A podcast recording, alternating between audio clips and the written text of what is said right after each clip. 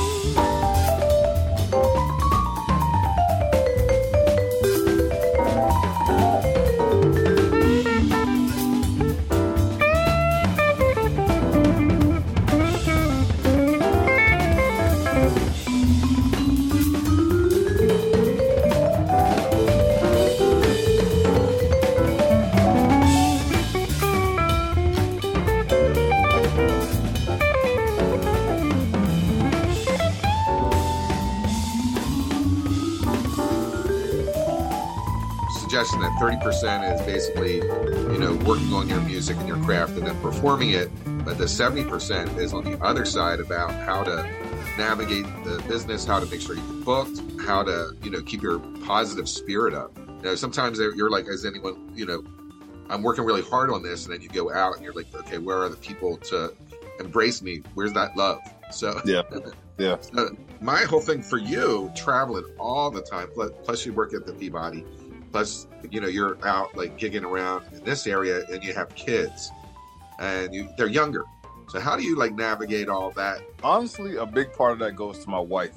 If you're in a situation like i am and many others are if you have somebody who's supportive and understand what the life of, of an artist is like things can work. But a, a typical schedule for me you know at least when i'm home say for instance because i only work at peabody mainly on monday and tuesdays we'll all everybody in, in the household will wake up at six o'clock, maybe five thirty. From there, we start getting the kids ready for the, for school. That that whole process right there takes about forty five minutes. Once that's over, we you know my wife takes me to the bus stop, and then she goes to work because she's an artist. She's a uh, a, a, a professional dance teacher. After that is when uh, I mean outside of the exercise stuff, you know we I go straight to Peabody and I'm working there pretty much say on Monday like all day. Uh, Tuesdays maybe half the day have to keep my stuff up, scheduling wise, practice wise, emails, returning phone calls. Same thing with my wife. So we're juggling all the stuff at the same time. But we, we find a way to make it work. I mean, we've been doing this now for almost 12 years. So I think we got a hold of it. I think a lot of artists go, oh, he's on a label. They think they're setting up all your, you know, your concerts. They're setting up all your, uh, yeah, you know, your public uh, things. They're setting up your studio time. What's the involvement with that label?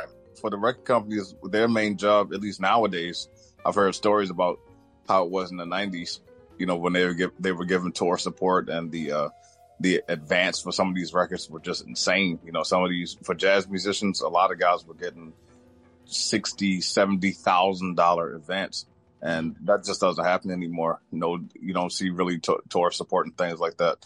You know, the record labels they just come right out. They they'll sign you and, and they'll you put a record out for them. Depending if you have somebody working for you, you know, you have your spreadsheet and then you figure out how to divide the money between every little thing that's come that's happening when you're recording. There's a budget there.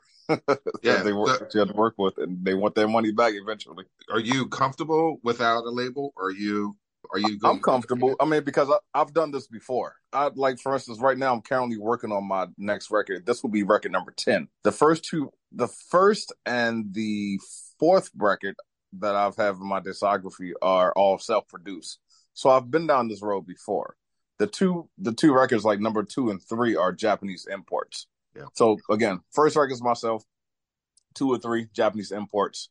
Number four, another self produced by myself, and then the uh, following five after that. I mean, the, I, I, would say the, the, the hard thing about it, but it's actually not too bad of a you know issue, is when you're self producing, you you just you have to handle all of the costs yourself. I mean, I know a lot of people do those fund drives, you know, to have other people pay for it for them because they maybe they, they don't have the financial, you know, recordings don't have to be expensive. A lot of people like to use the biggest, most expensive studios there is. And I'm just like, well, in my opinion, it's all about how you get it mixed. yeah. So, okay, as, as someone who's young, they had, you have now, you've seen both. You've seen the label side, you've seen the independent side. I think any artist that starts out would love to be connected to a, a label. At least they feel they're secure. So yeah. that what do you feel that you would say to someone who's I'm, I'm, sure there's pros and cons on both sides. There are definitely pros and cons on both sides. If a, I'm thinking about my students, if if a student came up to me and said, you know, I've been offered this record deal, should I take it? I mean, first of all, number one, I'm going to tell them read the contract all the way and get a good lawyer. You know, because there's a lot of things in there that you know people just sign and they don't look at. But then there are other like type of labels. Say, for instance, there's this one jazz label called Criss Cross. Teekens is the last name, but I can't remember if it's Jerry or Gary. As far as I know, he didn't really want anything from. He just wanted to record like some of the best musicians possible, and he just paid everybody a flat a flat fee, and that was it. So I don't really know how many people are actually just doing straight record contracts now. You know, I, I recall uh, Maria Schneider, she coming up with her ArtistShare group, and then I remember Prince was saying that the record companies are, are pretty much useless. Um, you know, a lot of people are just doing it by themselves now. I mean, everybody has like home studios and things like that. So I can't say if it's good or not. I mean, if you if you get that, cool. I think it's fine. You get to record, you get that experience. But I don't know if I want to call this negative or not. But you know, the record company will own your masters. like I said, I mean, if they give you a certain amount, I mean, it won't be like it was in the '90s, but you know, some records nowadays, they a company may say, "Hey, we'll we'll budget you for ten or fifteen thousand dollars," but again, they they want that back. They got to recoup that somehow. Yeah. So, but that then that goes along with recouping. That goes into the whole other side of business, like far as uh, um, who are you building your package, which a lot of musicians don't understand yet. your target audience like who's your target like who's your everything target audience like how do you build yourself because a lot of musicians are just thinking like notes wise like oh i can play i'm like yeah you can play but that person can play too. So i try to tell a lot of my students and just people in general you tell me something that is special about you. If if you if i'm a club promoter or a concert promoter why should i book you? Mm-hmm. just because you can play? You know what you, the whole package has to come in hand. Like why would the average person on the street just want to come see you play this is all just my opinion by the way so yeah i mean do you have historical data and say look these are the rooms that i played before this is do you have like percentage of if they were sold out, blah blah blah? Do you give them Yeah. that? and Say I can sell out a room. I wouldn't necessarily say that, but you know, I mean, I think today with the with social media, I mean, all of that stuff just helps so much because you know a lot of people. Well, for me, I stay very active on there, and I like to build my fans that way. Um, you know, I would say back when I first came about 20 years ago, it was a little bit harder, but uh, I don't know. I just think the whole social media aspect really helps out. You know, I was talking to a friend recently. He he told me he um I won't say his name, but he said he's coming out with a record. He he just finished recording the record. So I asked him, I was like, so what are you gonna do as far as promoting it? How are you gonna get gigs? And he said, Man, just watch, I'm gonna get gigs. I said, But man, nobody knows anything about you. You know, what are you just gonna put a record out with with no he does he didn't do any type of videos in the studio to cap capture what was happening that day. Nothing, no pictures or nothing. He just went straight like rogue, like old school jazz, like, okay, we're just going to record and this is going to be great. But I told him, I said, listen, sometimes I think, you know, everybody's musicians, we have to treat this like as if, say, like the movies. You know, when a brand new movie is, is about to come out, there's always the trailer. And that's what get people like, oh man, that's that's gonna be happening. Yeah, I can't wait to see that. I think we have to treat it the same way in music. So Yeah, well, I mean, especially since okay, I, there is no Tower Records, so like I would go there at least two times a week. And I would see I'd see the new release board, and I knew what would hit on Tuesday, and I you know I was ready on Thursday to buy it. Blah blah blah. So you had all that, but now you know there's like, oh wow, they had an album. I didn't even know it came out, and that was like a year ago. I'm I'm missing uh, releases because of the uh, the way things are set up right now. There is no Yeah. central place to get your info. Well, I'll tell you that's the only time I really find out about new records, like in in in great detail, at least when it comes to jazz stuff, is if I'm looking at a Downbeat magazine or Jazz Times. That's like one of the main reasons why I like to subscribe to those magazines so I can see what's out. Every now and then, because I I'm one of the uh, I'm sure there's a lot of people who do this, but I know for myself when it comes to purchasing music, I actually purchase music. I don't actually, I don't stream anything, so I go on to um, you know, Apple Music, and I always go to the new releases in in many styles of music, and I'd like to see because it says it right there, the new release, and I'll I'll check it out. I will say I'm I'm probably guilty of not buying the whole record. However, at least I'm buying something. Definitely. Yeah.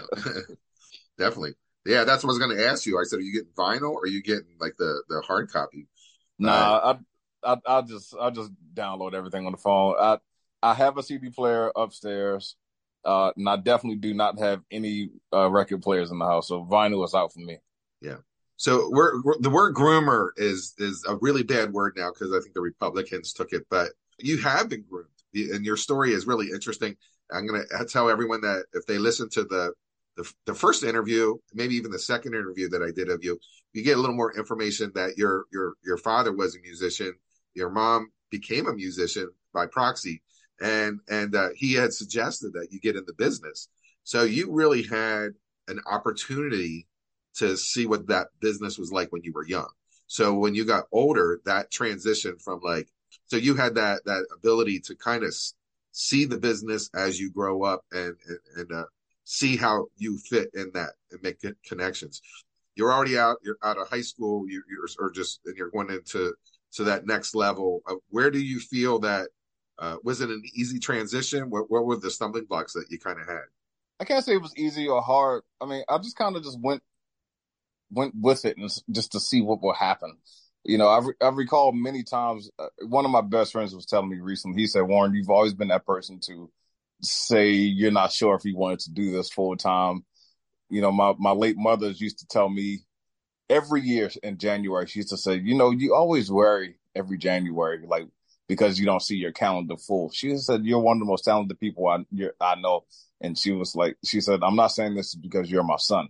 it's the truth. You'll be fine. But coming from high school to college, I didn't really have any stumbling blocks. I was just trying to figure out where my place was. Um, and I wasn't quite sure what that was. And nor was I really trying to find out at the moment. Mm-hmm.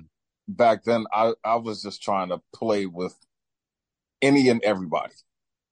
And that was the goal. I wasn't really worried about trying to get gigs so much. I mean, if, if one came my way, I would gladly take it, but that wasn't the goal. I, I just wanted to learn as much as I can. I want I wanted to play with seasoned musicians who would not necessarily give me lessons, but people who, who would just take me under their wing and I would just learn from them on the bandstand. Did you ever like go after someone and say, "Hey, I really like to learn from you," or was it just more organic? Just more organic. Yeah, I've I've never approached. I, I never approached anybody if that's what you mean by like just actually like I want to learn from you. Can we sit down and spend an hour for lessons? I've I stopped doing that in college. uh, I got great verification from my teacher, the the late great Dave Samuels, who I I studied with him for seven of eight semesters, but the lessons, the actual like, like you should do this or play this wrong, play this right note, whatever, that stopped in my first year. Okay. The lessons with me and Dave were more like he's going to show me material that he knew would kick my butt. So after that, you know, it was pretty much already said and done. It's like a lot of people, including himself, knew that I could play, but I just still needed to be seasoned more. You know, there's a certain level, at least how I look at a lot of musicians. It's like there's, I was right in that middle level, maybe slightly above the middle level. level. It's like you could put any type of music in front of my face, I could play it, but I guess that next level is, as in one of my friends in LA, he said his name is Jacques Lesure. He's a guitarist he says you have to own the song. And he said he was like, I feel worn now that he was like, you do that on everything. You you play every single song as if you own it. So that was that was always just my mindset. I I know that the vibes are your your main instrument, and you know if I look back at jazz and just you know it seemed like it was really hot. The vibes were hot in the 50s and 60s and had a cool sound. Like it was yeah. almost with that that um, the swinger sound of jazz, you know, in the '60s. So it was kind of it was kind of the main thing. But then it died died out. I think around the '80s. like You don't really see too many uh, artists. And then you're coming up. Did you feel like, wow, maybe playing an instrument that might not catch on, or did you feel, wow, there's no one else doing it, and I do it better than anyone else, and I I can get right in there. Was there any kind of thought about that? I always thought that I could get right in there. I can actually, oh, I don't know if I should say this, but I know I can say it because he's not here anymore. Uh, he isn't my father. There was this, I'll tell you what I'm going to say. I'm going to say it in a nice way. But there was a point in time, I think in the 80s, like the, the, the main two vibes player, vibes players who were really on the scene were, um, like between Joe Locke and, uh, Steve Nelson. Of course, they were, the other guys were still playing like Dave and Mike Mainieri and all those guys.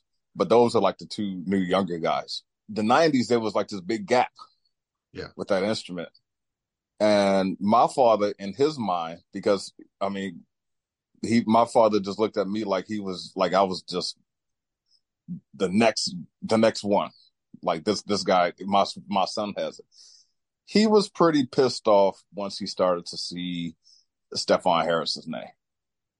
You got, he's older than you, isn't he? maybe about like three or four years. Okay. Yeah. No, he he he blew up right away, real fast. Yeah. And mm-hmm. and that could I mean he's a very talented player. He's he's a great player, great composer. Everything about Stefon I really love.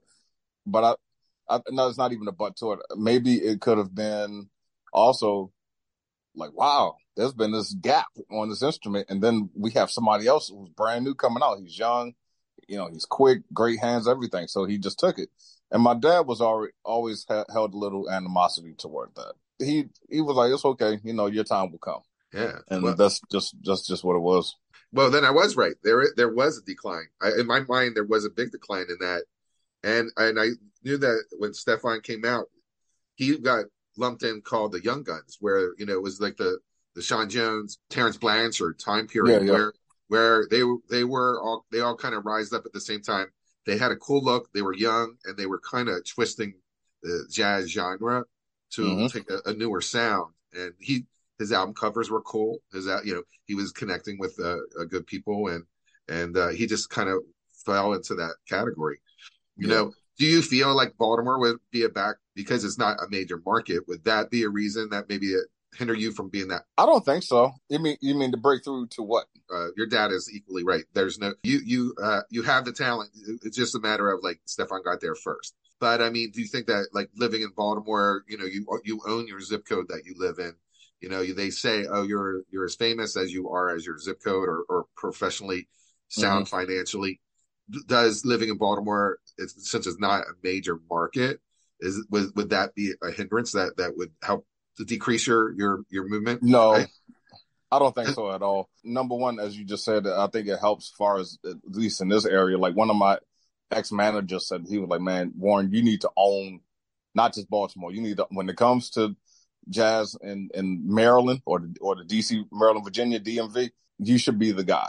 But at the same time, you know, I've always wanted to be bigger than than just this area. As much as I love the area, my mentality has always been play the hell out of the instrument to the point where people will call you regardless of where you live.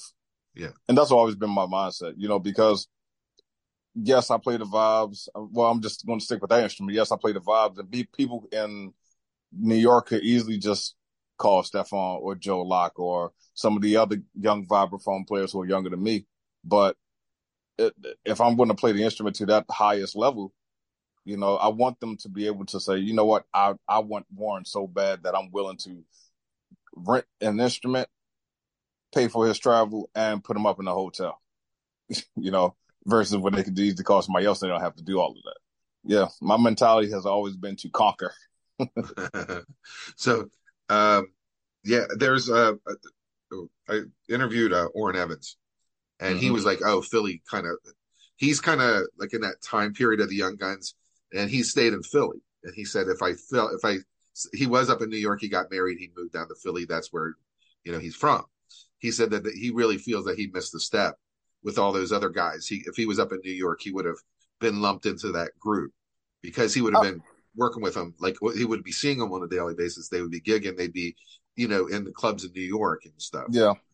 I mean, I, I kind of believe that. I mean, that the same could be with any other scene. Like, for instance, like outside of jazz, I really thought I was going to be on the LA scene you know, just more into like pop and production and, and, stuff like that. But and don't get me wrong, a lot of those folks out there know me, but they're not going to call because I'm just out here. Yeah.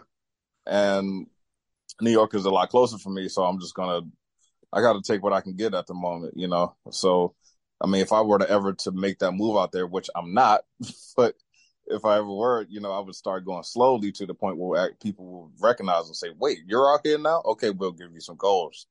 But yeah that's I get it with Orrin. You know, I truly believe. I mean, he's up there a lot anyway. But you know, yeah, he's in the he's, he's in the man. Yeah, he's if he was just living there, it could have been a lot more. But he's made it work. He has had what twenty five records as a leader. He's multiple Grammy nominations. Yeah. So he he's making making it well, and he's one of those guys like you just said. He owns the the the, uh, the zip code. Yeah, like Philly is his thing, but people know him well well out of that. yeah we went all over the place. You know, you have to thank your mom because I do see her calendar. Uh, she she'd be proud of you. You are always on the move. We're kind of winding down. So, and, and uh, the thing I wanted to talk about is you are vocal on uh, online. So I do hear like you make some comments because I think you're dealing with kids. You know, kids that are musicians. You have you have thoughts that are a little different than what theirs are. You're you're making observations what would you recommend that uh, kids do? I mean, one of the things that I know that you suggest is that a lot of kids are don't want to reach back to the past to learn about music they weren't a, uh, maybe think it's boring. You know, mm-hmm. like, mm-hmm. Uh, but that's one of the suggestions that you have made. But there, I'm sure there's more out there. Sometimes they say as an educator, yes, I am the guy, and multiple others. We're in charge. We tell the kids what to do. But at the same time, I learn a lot from the kids because I like to see what's in their minds. But I'm always kind of going to go back to, you know, we should learn these standards. We should learn these old school tunes, but that does not necessarily mean that you have to have a, you have to do that once you finish. You use, I mean, cause this, I guess because I listen to some, a, a wide variety of music, there's so many artists out here and they don't consider themselves necessarily jazz musicians, but when you hear them play, you can obviously hear the jazz background. It's like, okay, you guys are not playing these complex chords or these ideas just because you're naturally talented. Obviously, you checked out some stuff, you played some stuff, and you know, I just try to get my kids to, to understand that they should really just spend time on learning, uh, like say the many variations of Herbie, the many variations of Miles Davis. They should learn Oscar Peterson. They should learn about the like the correlation how like how does uh Jack DeJohnette, how does he relate to Dennis Chambers? How how does Ray Brown can possibly relate to uh you know somebody in Earth, Wind and Fire? I forget the bass player name. You know, I mean, it's all this stuff kind of goes hand in hand. Just learning about groove, different types of rhythm. There's just there's just so much a wide variety of music um, that all the kids can learn. It doesn't necessarily have to be jazz. They can be learning Chinese music, Japanese music, Indian music, and see how all of that stuff just relates. So a lot of kids nowadays, they, you know, one of my friends said this, they made it kind of quite clear. A lot of kids, they want to just like learn stuff that people who are like, say, like four years older than them. So they said, all right, let's use this analogy. If you were learning, this was actually Christian Scott. He said this. We were on the, uh, the Blue Note cruise. He said it. He said, if you want to learn Kung Fu, would you go to some young guy who's five years older than you or would you rather go study with Bruce Lee if he was still here? Yeah. I was like, yeah, let's go to Bruce Lee. So, you know, we learned that stuff from Bruce Lee. Will probably teach you aspects of today, but he's going to take you back to the ancient traditions of how to learn that form and, you know, pull you up to date. So I, I actually think that uh, time started for early musicians at uh, D'Angelo's Voodoo album. Like, mm-hmm. like no one go, like they don't want to go back any further than that. Like that's, that's the, where they start and then they continue. And I don't, I don't know. But why. you know what's weird? Somebody, a lot of people might consider that album like super old now. Yeah, well, it, it probably is. What is it, twenty years old? But over the net, yeah. yeah, yeah. But it's such a great piece of record where you know, especially horn players. Horn players nowadays they'll hear that and they be like, "Oh man, I'm, I'm gonna just do horn section work off." And that's which is fine. But you know, I stay for the ones who want to actually just deal with like serious improv you know, they, they I really think they just got to check out everything. I'm going to stick with my guns on that. yeah, yeah. Even uh, Emmett Cohen, who his first single was a, a Stride record, and he said that the the feedback that he had about Stride, and I said, well, he goes, this is my first Stride song I ever did. I'm like, really? Because mm. that was that to me seems like a really cool thing. It would be a part of your whole training in college is that you would have to learn that because it's really really important to the you should I've yeah. coming up as a kid, I learned how to play stride. My dad taught me uh ragtime. I did I did uh, an entire book of Scott Joplin. Yeah. And then at the same time, you know, we would go and learn something by Art Tatum, and then Oscar Peterson, then Chick, Herbie, and you you kind of mesh all of that stuff together, and out will come something. yeah, but I mean, I, I guess you know, also for the thing is that you want to be picked up on as many gigs as possible. So you want to be as versatile as possible. If they yep. throw back uh, uh, uh, an oldie, you want to make sure that you you're prepared for it. Like it, you can handle it without looking at. And if you can do it without sheet music, it's even better. Mm-hmm. Yeah, they feel a more Very comfortable. Yep. Yeah. We are at that point. Uh, it's called "Do the Hustle." We're talking to musicians behind the scenes of of how they handle their business. Any final words? I got like five minutes. Uh, just keep practicing and listen to as much stuff. You kind of said it. Listen to as much music as you can. Be versatile and everything because you never know who's going to call, and you don't. You, you you just want to be ready for all calls. Yeah, you know the the one thing that I I don't know why this isn't happening. So Prince, uh, the the Minneapolis scene was hot because there was a group of musicians that are really tight together. Uh, uh, there's uh, the James Brown time period where people were all together, like in the in the same area in Ohio, um, there there's pockets where people were just really tight together, like that whole Philly sound with the with the roots and time period. Like, yeah, why why doesn't people see? Hey, we need to create collectives. We need a Baltimore collective where you have twenty or thirty people who are all in and they're able to create and, and to entertain, and then then then with as a group collective that um like really cool things come out of it.